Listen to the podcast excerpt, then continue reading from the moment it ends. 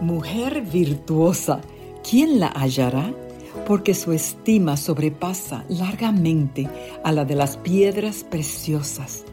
Te saluda Isis España y te invito a disfrutar de este hermoso devocional para damas, escrito por Mónica Díaz.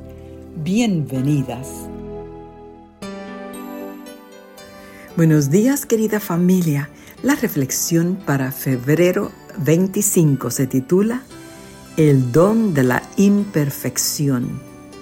Lo perfecto es enemigo de lo bueno. Voltaire. Me encanta tu forma de escribir, es sencilla y sublime. Me confesó recientemente por mensaje de texto un autor de libros a quien admiro bastante sonó como música a mis oídos hasta que añadió, lástima que, en aras de tanta perfección, tú misma nos impides leerte más a menudo. Lamento que otros libros hayan tenido más influencia sobre mí que tus escritos. Lo malo de las cosas que se dicen por texto y no de viva voz es que no podemos idealizarlas en la memoria recordándolas como nos gustaría que hubieran sido. Los amigos que nos dicen las verdades con o sin anestesia nos hacen un gran favor. El mensaje entre líneas estaba claro. Mónica, tu afán de perfeccionismo nos impide beneficiarnos de los talentos que tienes. Úsalos sin preocuparte por lo que los demás piensen de ti. Por favor, gracias Amén. Necesitaba oír esa verdad porque aún no tenía del todo claro que lo perfecto es enemigo de lo bueno. Lo bueno es querer mejorar porque se basa en el sano deseo interno de no estancarnos en la mediocridad. Pero si perfeccionismo se basa en la búsqueda de la aprobación externa, que digámoslo claro, no tiene nada de sano.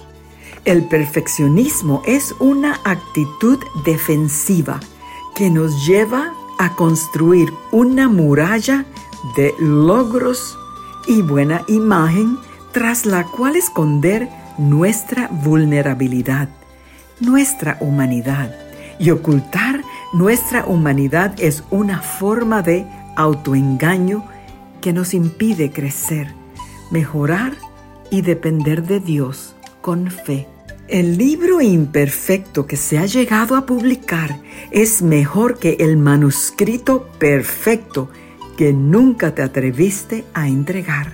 La charla imperfecta que te decidiste a dar es mejor que el bosquejo perfecto que nunca pudiste pronunciar. La llamada imperfecta que hiciste es mejor que la conversación perfecta que solo imaginaste.